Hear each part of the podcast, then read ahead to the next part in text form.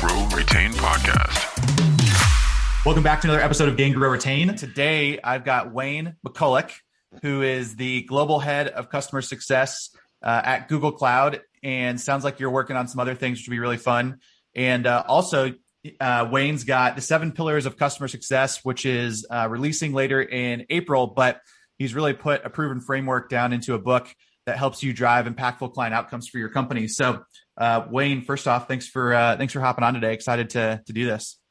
Yeah, thanks for having me, Jason. I'm super excited to to have this conversation for sure. All right, so um, I always like to ask some, you know, just easy questions, maybe some softballs right over the middle, so to speak. Uh, so, are you uh, are you a football fan in uh, you know in the, in the true sense of the word? Uh, I am not, uh, No. because football for me is called Australian rules football (AFL), and so that to me is football. So when I'm coming over here and I look at football here, I'm like, I don't I don't understand. So I'm not a true fan. No, I'm not. Well, I was even thinking like a soccer fan, uh, in the way that, you know, in the in the true sense of the word, you know, Like um, real trying to make- football. yeah, uh, yeah. But um, if you were, so you mentioned Australian football. Is there a team from back in back in your you know years of growing up? Is there anybody that you were following? And um, maybe explain to me the difference, or like what is um, what is Australian football? okay, so Australian rules football is played on a field that's about 200 yards long and 180 yards wide. It's full contact, no padding, no helmets. You can get attacked from any direction. It never stops moving. So commercials do not happen during the game because it never stops moving. Uh, and it is a extremely fun game to watch. Check it out on YouTube. Look up AFL or Australian rules football. Um, and I followed a team called Collingwood, which the equivalent would be, I was going to say Dallas Cowboys. You know, it's the team everyone loves to hate or you, or you love them more than anything. But I don't know if that's now the Patriots. I get confused as to who, who hate who, but, Yeah. um, but Collingwood is the, it's a working class sort of suburb, blue collar, uh, and either you love them or you hate them. Oh man, I did. I have to go look this up now. Like I'm super intrigued because it sounds like a little bit of a mix of like rugby, you know, style in terms of no pads and just full contact and a really, you know, really long field. Then it sounds like uh, there might be some American, you know, football uh, similarities in there as well. Maybe I, I, I don't. I didn't. Yeah, so, like this is going to be. I'm going to look this up afterwards. So I'm I'm glad I asked the question and uh, we got there to begin with. Um, Yep. But Wayne, you know, super excited today just because uh, you know we've had the chance to connect a little bit over the last number of months, and um, you know I think a lot of our Gain Grow Retain audience will probably know you know that you've shared a ton of uh, your seven pillar kind of in Gain Grow Retain. So uh, maybe just an easy place to start is you know why why write a book? How did you you know come to that conclusion, and um, what what did you start with? Yeah, well, um, first and foremost, let me just say if I knew how hard it was to write a book, I probably wouldn't have started. This is a three year journey for me, definitely a labor of love. Um, sort of every Friday night from midnight to 2 a.m. for like three years, and Saturday night I was just putting my thoughts down. But look, the, the, the reason I did the book initially was because I pivoted into customer success after spending nearly two decades in training and education in B2B software companies. And I really love the fact of, you know, helping customers to adopt the technology and get value, which is a natural kind of precursor to moving into the world of customer success. And I see a lot of my peers that I've grown up with, whether they're in education training, sales, support, consulting, they're all looking at customer success and saying, actually, that's kind of fuels my passion even more than what I'm doing. And so there's a lot of people pivoting in. And one of the challenges I had is that pivot happened while I was at Salesforce. Um, and I really started to understand the value of customer success and why it exists. And, you know, I'm at the preeminent cloud company, right? So I'm, I'm learning from probably a company that's been doing it longer than anyone. And I really, really got into it. Then, you know, throughout my career, I started to, um, for example, became a chief customer officer and I'm like, oh, customer success. I know how to do this. I came from Salesforce. And so you start to deploy all the things that we did at Salesforce and it didn't work. And I'm like, well, hang on, it worked at Salesforce. Why doesn't it work here? And then so as you delve in and you talk to more of your peers and you read, you know, community posts on things like um, GGR and you, you start to immerse yourself, you recognize that there isn't a one size fits all. There isn't, you know, what works for a small private company doesn't work for a large public company. And you start to understand there's these nuances in here that make it very difficult for someone who's new to actually know what advice that you're hearing will work. So there is amazing advice out there. What was missing though was how do you pull it all together? So I'm like, oh, I'm thinking of playbooks. Well, cool. Someone has a cool idea on how to do a playbook. How, do I do customer health? Or someone has a cool, and you do all these things and you're like, but I'm missing this, I'm missing that, I'm missing this. I keep, people keep asking me, what does customer success do? What value do you bring? Like you get these same questions from all different organizations and people. And eventually I'm like, you know what? I need to sit down and work out how to, to put a framework together that it allows me, no matter what situation I'm in, public or private, small or large, like I can build a really impactful customer success organization that also can take into account the nuances of my situation, the company, the product, the maturity, the marketplace, all of those complexities that you only you kind of understand that you can overlay on the framework to make sure it works for you. And so the book was written originally for me to solve my problem that I couldn't work out how to make this, you know, really efficient and scale and be effective. And then I realized, oh, there's a bunch of other CS leaders in the exact same boat. I want to help them. And then, of course, as you write the book, you're like, well, I got to give examples. And I've used people from this community and others to actually put their thought leadership in the book. So now I'm writing it for CSMs and then I realized people want to come into the industry. So now I'm like, well, what if you're in sales or what if you're in consulting? And so the book itself expanded to the point where after three years and 344 pages, the publisher's like, you, you just got to get this out. Like you, you can keep writing forever. And I, I'm like, I can, but so the book really is um, started off with just helping me and just grew into something much bigger over time. Yeah, the bit the the thing that resonated so much with me in that, uh, as you described that, is the fact um, you know, Jay and I had our consulting business for the last three years. And the number one thing that I noticed or picked up on over those three years is that one strategy or tactic wouldn't necessarily work plug and play, right? Uh, you could kind of take it and, and take the concept, but it would have to be adapted as you went. And so, you know, seeing nearly 60 different companies um, like that really helped solidify for me that at the end of the day, there are like just like you said, I love the way you you put it right. There is this framework that you're operating within that says, I understand that there are fundamental things that need to happen. We need to retain our customers. We need to help them grow. We need to make sure that they're they're satisfied and that they're earning value. They're they're gathering value from our product. Right. Those are kind of the, the high level things that we all know about customer success. But that framework, like you said, is the mesh underneath that that says here are how all of these things are basically laddering up into helping us achieve those objectives and um, and but seeing those 60 companies i can i can legitimately tell you that uh, looking inside of those companies you could see how um, you could easily see the uh, i'm trying to think of the right word but you could easily see how like the concept or the idea was very similar from company to company but the way and how you deployed it was the difference maker right? You you took it and you had to adapt it in certain ways. And the the last point that i loved um, and maybe even to harp on it uh, a little bit more from what you just mentioned as well is that customers are inherently always different. Like we now are, are uh, you know, working at Higher Logic, we're building communities on behalf of our customers. And one of the things that inherently you're noticing over time as well is that all of their members are different. And so it's not a plug and play, hey, here's how to make your community successful, right? It's like the same thing. It's almost this microcosm of customer success that we have to go like live day to day. Um, and so customers are are so unique in different ways too. I, I mean, I think that that hits the nail on the head for me. Exactly. I think you know the the book itself is broken into two parts, and you don't actually get into the seven pillars until like page 120 or something. So you're a long way in the book because, uh, like you said, there is a foundation. There are things we need to do. Like we need to understand the customer journey, you know. And and one of the complexities I always hear is like, well, services does this and think they own the implementation, and sales thinks they own, you know, the relationship, and success thinks they own the business value, and and I think, you know, there was a, a great quote in the book I got from um, an executive at Walt Disney who says, no one owns the customer, someone always owns the moment.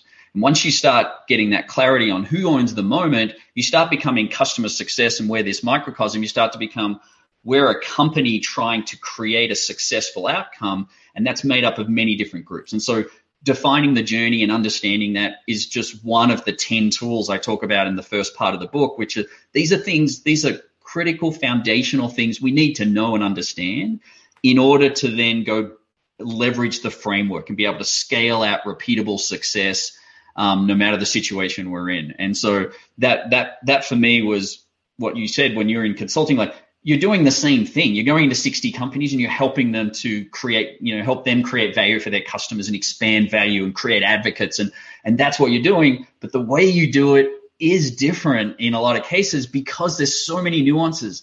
When you're selling to a customer, I feel like there's a really well-known methodology on how we, you know, find and nurture and bring through a funnel and there's MQLs and there's metrics and discipline and and we all understand that. But when you get to the post first sale, you're in a very complex, different world that doesn't necessarily, it's not as simplistic and not as formulaic.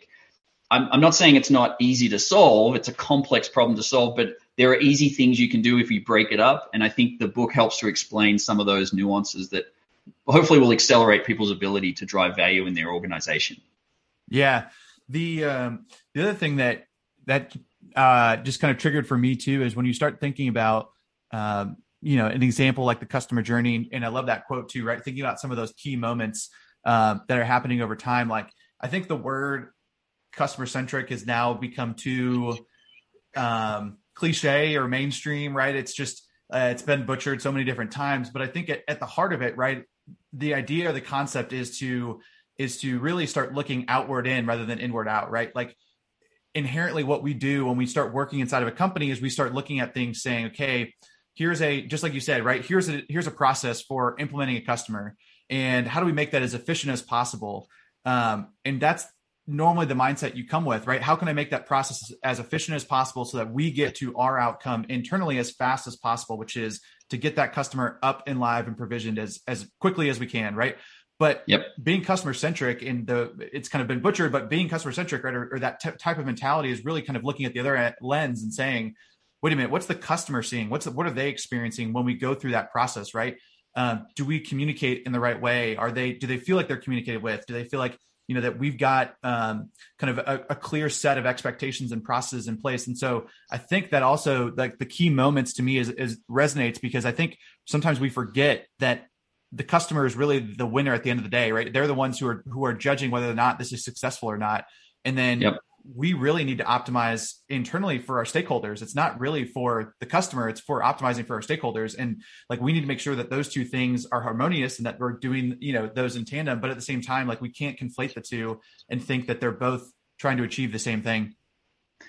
Yeah, I think well there's a couple of points that you mentioned that I think are worth delving a little deeper on because you know, time to value is really a super critical aspect of what customer success can help with, but we don't control that whole process. You know, there's product, there's partners, there's services, there's a whole bunch of stuff. But our job is to get time to value as fast as possible because for the customer, they're paying from day one in a SaaS environment. So every day they're not getting value is a, like waste for them. So, so we have to go tackle that.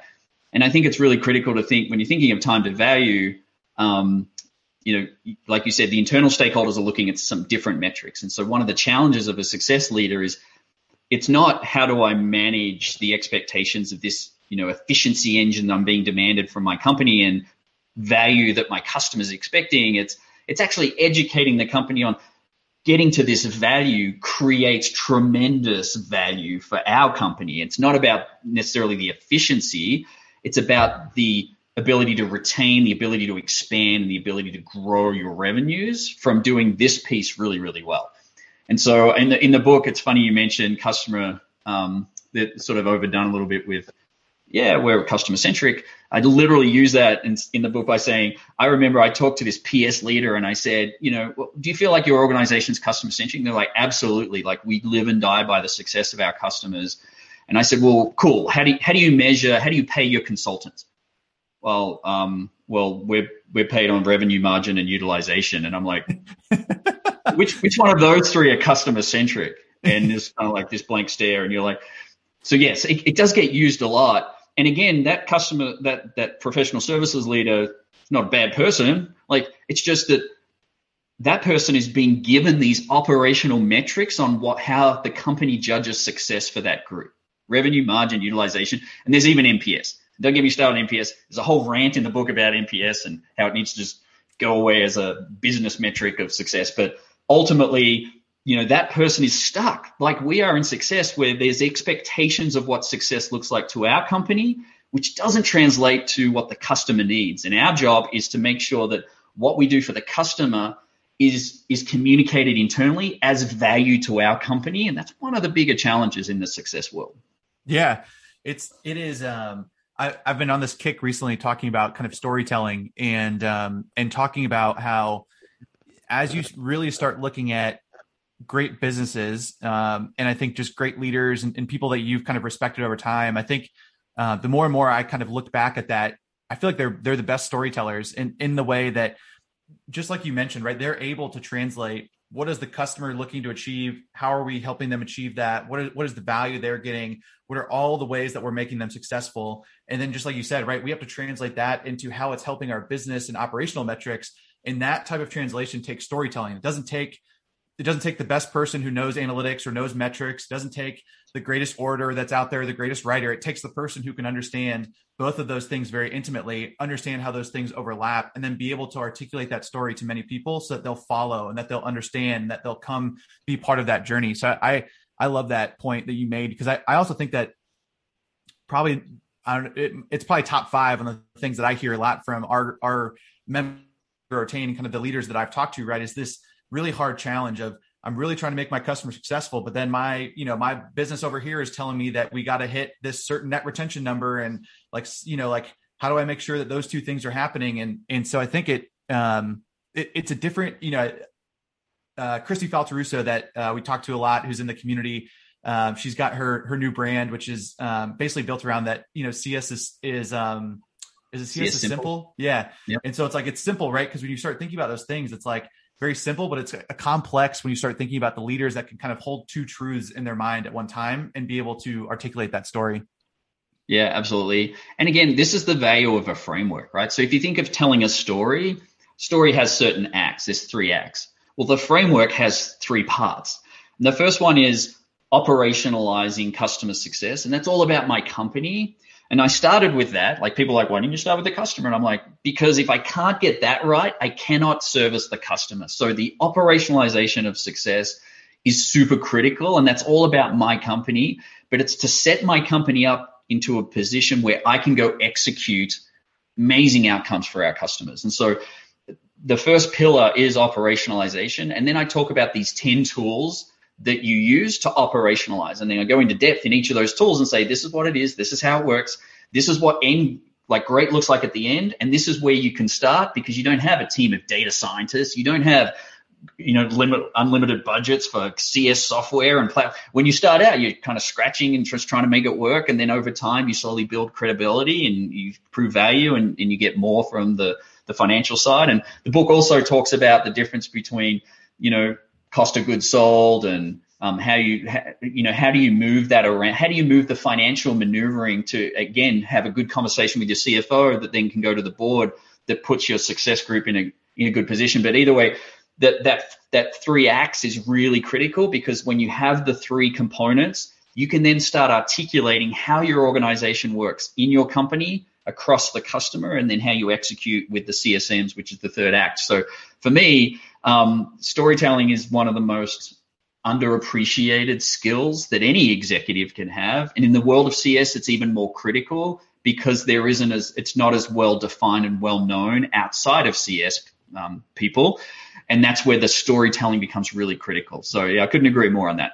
Yeah, I uh, I was looking over at my desk or at my little bookshelf here because before we hop off, I'm gonna go. I think it's on my nightstand. Actually, I just bought a book um, and it's like it's about a guy who is the uh, this is gonna be kind of funny, but it's like they have a slam poetry contest in this town somewhere. I forget where it is, but he is like won it 10 times out of 12 or 10 times out of 13. And it's just this storytelling competition. And he wrote a book about how he became so good at storytelling, all this stuff. And I, I recently just bought it. So it's on my nightstand. So I'll, I'll make sure to tell you about it. See if it, if it uh, piques your interest, but yeah, check it uh, out. Yeah. You said something that uh, also piqued my interest, which is NPS uh, you know, in the rant that we could get you down that, that you know, about how that's a, a, bad metric. But the one thing I did want to mention is I think we probably hold a very similar, um, we might hold a similar truth around this, which is, you know, I don't necessarily care about the NPS score itself. Um, I've always looked at it as an engagement method with our customers. And, um, and so how can we use, you know, again, like negative 10, negative 30, plus 10, like to me, it just, I just throw that out the window because I don't necessarily care. I don't think it really has a an, uh, an appreciative value. But yep. what I do under what I like to look at is who is responding, who's not. Um, what are we doing with the responses and then what are we doing with the non-responders and how do we start to look at those things as a method just to get in front of our customer um, and have an open and open up a, the right conversation uh, if it's needed so i've always tried to look at some of those things like nps csat um, again like sure i care about the score but what i care about more is like is the customer taking enough time to respond and if not then like clearly then we're something is off the rails we need to be talking to them about something if they can't even take you know the five seconds to respond with a zero through ten uh, and I would love to find a, a different way to be measuring and, and, looking at ways that we can um, look at satisfaction and um, you know how how often they promote us. I think there's probably going to be better ways that we can do that in the future now that more companies are going SaaS. Yeah, so I worked at a company where the whole company got paid part of their bonus was tied to NPS, right? So then everything's geared towards how do we make NPS scores good. Yeah. Well, don't ask that guy, ask that guy, or don't ask that company, ask you know. And you see the weird stuff, and ultimately, look, NPS is all about, um, you know, people's intent, but not behavior, and so I don't really find it valuable. Like I've said a million times, I hate my bank. Every time they mess up, I'm like, I'm going to leave my bank. And you know what? Five years later, I'm still at the bank because it's too, too much of a hassle, right? So I would give them an NPS of two all day long, but I'll bank with them forever. Like it yeah. doesn't, it, it just doesn't matter, right? I think what you're talking about, that engagement is so in pillar number six, I talk about advocacy and how critical it is in customer success, not just for us, but it's a way that we can show value to sales and others, um, among other p- uh, pillars too. But in this case, like if a customer doesn't respond, that's a red flag, right? If a customer gives you a bad score, they could be having a bad day, but you, you need to respond and react. If you're going to measure and ask people for their input, you need to be prepared to respond right away. I get a great example in the book when I was traveling through Denver airport and I use Clear because I travel or used to. I remember those days. So yeah. I used to travel like 12 weeks out of 13. And when I was in Denver, I used Clear and it was really bad and I had to wait and I watched other people not in Clear go past. I'm like, I'm paying for this premium service because I'm always running late to the airport because I'm always traveling, you know. And so I, I gave an NPS score of three and I wrote some comments, right? within four hours, the person that runs Clear at the Denver airport had written back to me to acknowledge what I wrote, to explain the situation, what had happened, to tell me that they're taking these necessary steps to prevent it from happening again and would welcome any more feedback I like and would be open to a comment. I'm like, that blew me away. I'm like, that is what that is why you ask people an NPS score, right? Because you genuinely care. And I see so many times we send it out and we're like, okay, well, this score was minus 10. Well, that's horrible. Let's talk about that in our next all hands, you know, yeah. leadership meeting. And you're like, next week. And then the next, I'm like, how frustrating yeah. is that for someone?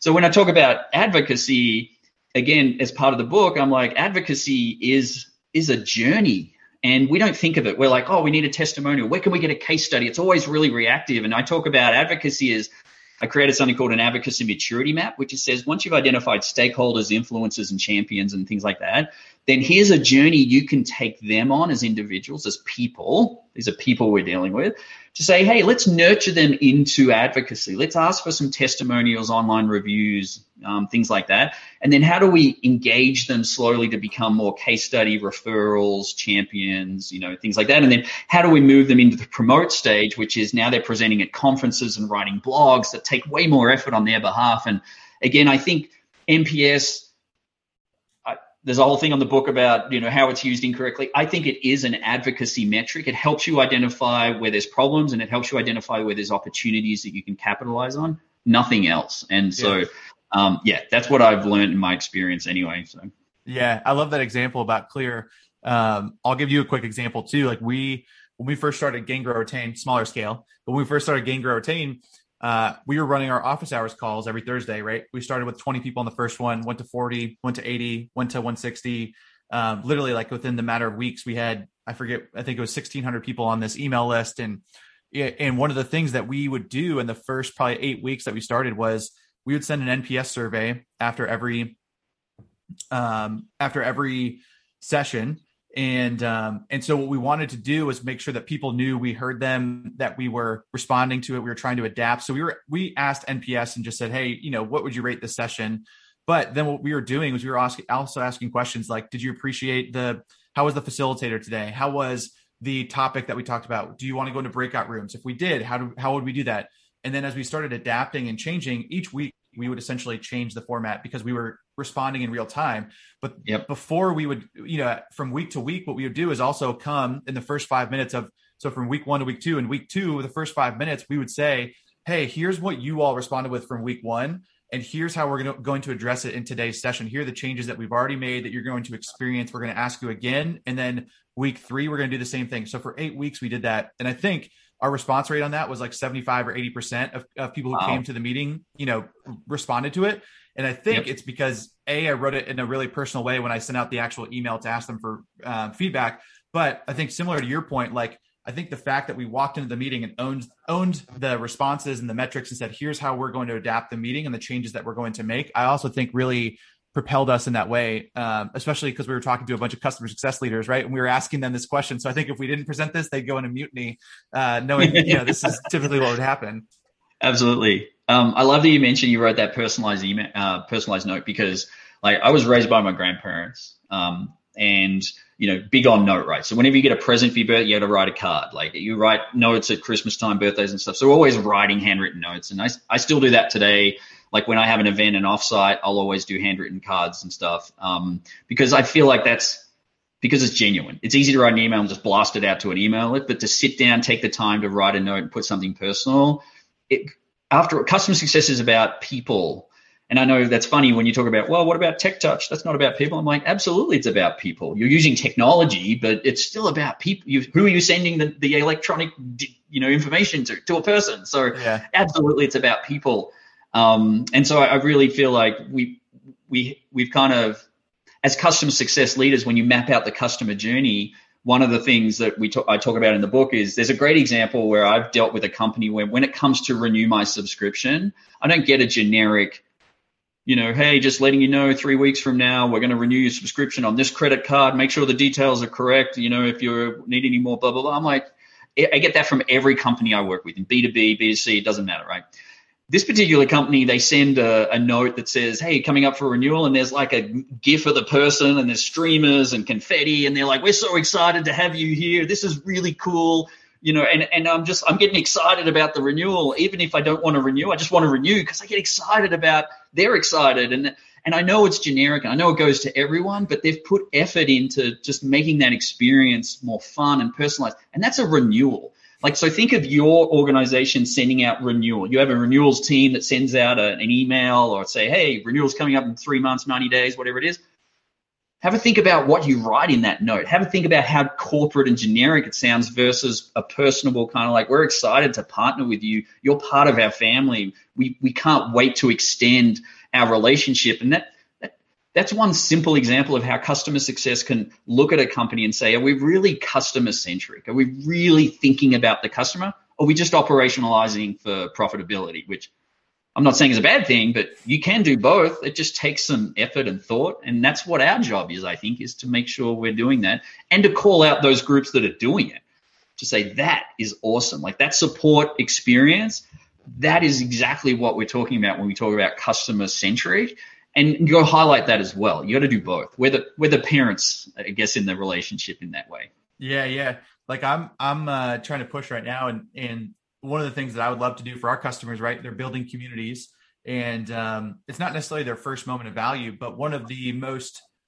there's probably two memorable things that I think about when we started our community. One is the first time somebody actually posted like in the community that wasn't us, right? Like the first time that somebody asked a question or somebody did something, like that to me was a really big moment. And so I want to start memorializing that for our customers to say, hey, we know that it took a lot of effort just for you to get your first member into this community, right? Think about all the stuff that we had to work on. We had to stand up the community. We had to, you had to get all the approvals internally, everything that happened, right?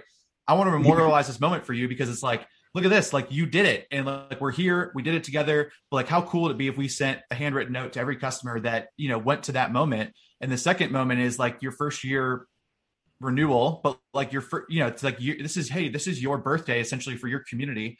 You've got this thing for a year. Let's look at all the growth. Let's look at all the things that you've done. Let's look at all the conversations you've sparked, that kind of thing. But like those two moments in my mind stand out right now is like, how could we take personal notes and go do those to those two things? Because I think that would be a nice personal touch to say, look at that. Like Higher Logic knew that somebody wrote in my community and like they're sending me a personalized note about it and it's from my CSM or it's from, you know, somebody in the company and they, they knew the date we launched, they know the year, you know, renewal. But like, it's just, again, like, I think like you mentioned, like those little things go a long way and they take a, a small amount of effort if you can do them and you can find, I mean, there's plenty of companies now that do some of these things at scale, right? Like there is a company I've, I've seen it recently that will write handwritten notes on your behalf. I mean, I think that's yeah. a little, it's, you know, it's you can do it, but it's also taking away a little bit of the personal aspect. But hey, you can right. if people say you can't scale that, you can, right? There's there's companies that do it. There's um yep. like Sendoso and some other ones that do gift sending on your behalf, or Alyce, which is like gifting um, for those things and doing it at scale. So I think there are ways that you can subtly pull these things in, like you said, and make them part of your technology strategy that still help you scale, but still achieve some level of that personalization so that the customer feels like, hey, they actually know this. They're not just you know, they're not just throwing me to the wolves. Yeah. Yeah, I mean, I get my little Chick fil A email at the end of the year. It says, Hey, the number one thing you purchased this year was chicken nuggets. And I'm like, That's pretty cool. Is that you or your like, kids? I don't eat any chicken nuggets, by the way, but yes, absolutely. It's uh, my kids. Yeah, um, yeah, no, but I'm like, I, I, talk about customer delight in the book, and I say we got it all wrong. Like customer delight, people are like, you know, what is is it sending out swag and these cards and stuff? And I'm like, that's number eleven of all the things you should do for customer delight, you know, and um, because you know, I, I, remember one time I was talking about, oh, we did this great thing. We we, we launched. Uh, it was a new mobile app we built for a company, and so we we built a cake for them in the shape of an iPhone, and it had their logo and their app picture on it, and it had little icons down the bottom like ours and you know other things they cared about, and um, it was cool, right? And it was shared on social media, and everyone thought it was great. And every time we launched a mobile app for a company, we would do this special cake anywhere around the world that was their app on a cake, and it was it was a great moment. And then um, I remember one of the executives I was working with said, you know, you do realize there's a Harvard Business Review that says, you know, doing stuff like that does not create loyalty, does not ensure retention, does not. And I said, oh, I'm not doing it for loyalty or retention. You know, I'm, I'm doing it because I want to celebrate success with the customer. No yeah. other reason. Like it is not about, and so people start to, you know, they see these things. They're like, oh, that we've got to do that. That'll help with retention It'll help with. No, it doesn't. It just celebrates a moment with a customer. It's a point in time. And why can't we have that with our customer? It doesn't have to be everything about, you know, the, getting the renewal and expanding. It's just about recognizing the efforts from our team and their team together to achieve something. So I think you're right. I think celebrating success a critical aspect of what we need to be doing because there's plenty of things that are escalated and red flagged and, and there's plenty of those problems to deal with. Um, I say in the book, I'm like, I remember watching the Olympics and there was this guy from Haiti who was a hurdler and and it was amazing. He was there. I was so excited. He's in the quarterfinal, and it's go, and he runs, and he hits the first hurdle, and he falls over, and he comes last, and he doesn't qualify for the, you know. And I'm like, and in my book, I'm like, I hope you weren't expecting a good feel good story or a great ending on this one. I'm like, welcome to customer success, right? It's not, even though it's customer success, it sounds successful, it sounds glamorous, but actually it's very tough. And so when we find success, we need to celebrate it for sure. I love that. Yeah, it's like uh, it's like the the quote where it says, you know, happiness is a choice. Like you, you know, like you choose to be happy. You have that mindset. Like similar thing. Like I think just like yep. you said, like when you can recognize those moments, like that's a choice for you to to sit there and say, hey, we need to recognize this because there was a ton of effort to get us here in the first place. Um, I love that. Well, I know yep. we've only got a couple minutes left, but I wanted to maybe ask, like, sounds like you had a ton of conversations. You did a, you know, a fair bit of your own research. You kind of brought in your own stories, but like, what's uh, kind of cliche question alert coming towards you? But like, what's one of the things that you kind of walked uh, walked away with, maybe from some of those conversations where you're kind of like, wow, I really um, not that it changed your mind or anything, but maybe it was just kind of like, wow, that was such an impactful conversation with some of the people that you um, were interacting with for the book. Yeah. Um, well, I think there's many. I mean, the first one I mentioned earlier was just just reading that quote from Disney, which is, you know, no one owns the customer, someone owns the moment. Completely reframed how I had conversations with other people around me. Um, but then talking to a lot of the um, sort of people I've learned from and, and, peers in the in the industry. You mentioned Kristi earlier, like she's a great blurb in the book for me, which is awesome. Uh, Jay, um, who can't be with us today, but you know he he's actually contributed thought leadership piece. I tried to bring in other experts and peers and people that I'd learned from into the book. And in some cases, what they're saying might not necessarily agree with me 100%. And, th- and that was deliberate because I'm like, this is an example of the framework's the same, but how you do it is different. Yeah. And don't be afraid to personalize what you're doing. Inside, I say it this way, like I'm giving you the plans to build a house, but you get to decide what carpet, you know, what TVs, how we're going to paint the walls. You get to do all that, but the framework's critical. But I think, you know, from talking to a lot of other people, it's, it's like the Avengers, like, like each person I talk to, they have these amazing insights, like how to go execute, you know, triggers and playbooks and using data analytics and automation and scale and health plan um, and voice of the customer, QBRs, risk frameworks. Like everyone has these great um, sort of e- experience and, and knowledge on how to go do something in, in, in, the world that they've lived in. And to me, they're like individual superheroes. And until you bring them all together and create the Avengers, like how are you going to defeat churn? I don't know, it sounds very cliche, but like, how do you bring all this, how do you bring all these golden nuggets together? And I tried to do that in the book, which was, you know, bring it all together inside the framework. So the framework can be used by anyone. You can tailor it and customize it any way you want. But these nuggets you pick up in the community, when you post a question and you get five answers and you're like, they're all amazing. And like, look at your framework and say, okay, where would I put it and how would it work? And it just will help you navigate all the great insights you'll get in putting it into a way you can apply it in a consistent, scalable way. Man, I like that. Yeah, I love the idea of the framework too because I um I think it's going to resonate a lot with with uh, my experience from consulting. You know, just the the fact that you've kind of got to bring this with you, right? Uh, the example of it's a house you get to decorate the inside is a really good one. Um, I also really appreciate the uh, the hurdler and uh, how that can be, you know, I was I was immediately thinking about how that could be like a lag, you know, a customer that was lagging on their implementation or time to value, or you know, like there's all these things that come out. But um, but Wayne, this has been this has been fun. I feel like we could probably talk for uh, a litany of hours around this kind of stuff. Um, but you know, if people want to find more uh, about you, about the book, um, like what's the what are some of the key things coming up? This is your your time to shine.